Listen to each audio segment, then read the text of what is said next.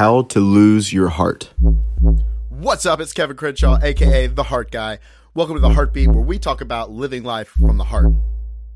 Now, I know it's interesting that you're listening to a podcast right now about how to lose your heart. Well, partially so that you don't lose it and you keep intact with yourself, with your heart. I've lost my heart way too many times than I would like to admit.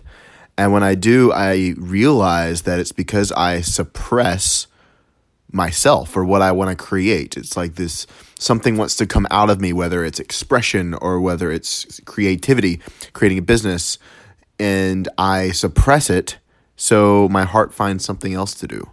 And that's when we get in trouble, and that's where you quote unquote lose your heart because you are distracted, if you will, on other things.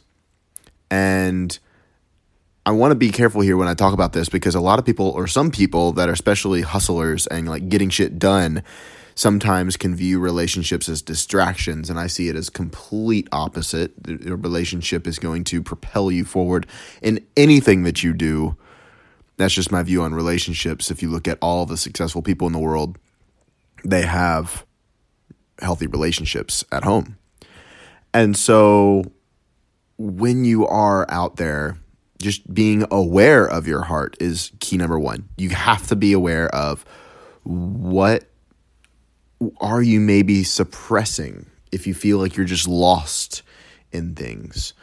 Um, whenever you're frustrated, that's a really good sign because it means you're about to have a breakthrough. You mean that you're about to have some awareness on something and make a shift because there's emotional charge there as well as the questioning. Because you can question yourself and find the answer and not do anything about it. But when they're you're frustrated there's like an emotional like oh i want to change this right? And so that's why when you find the answer you'll actually jump and make the leap and risk and go out there and make changes.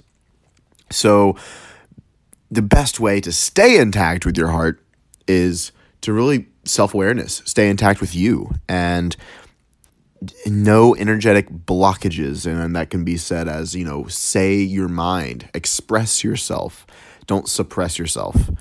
And anytime you suppress yourself or have energetic blockages is when you're going to lose your heart.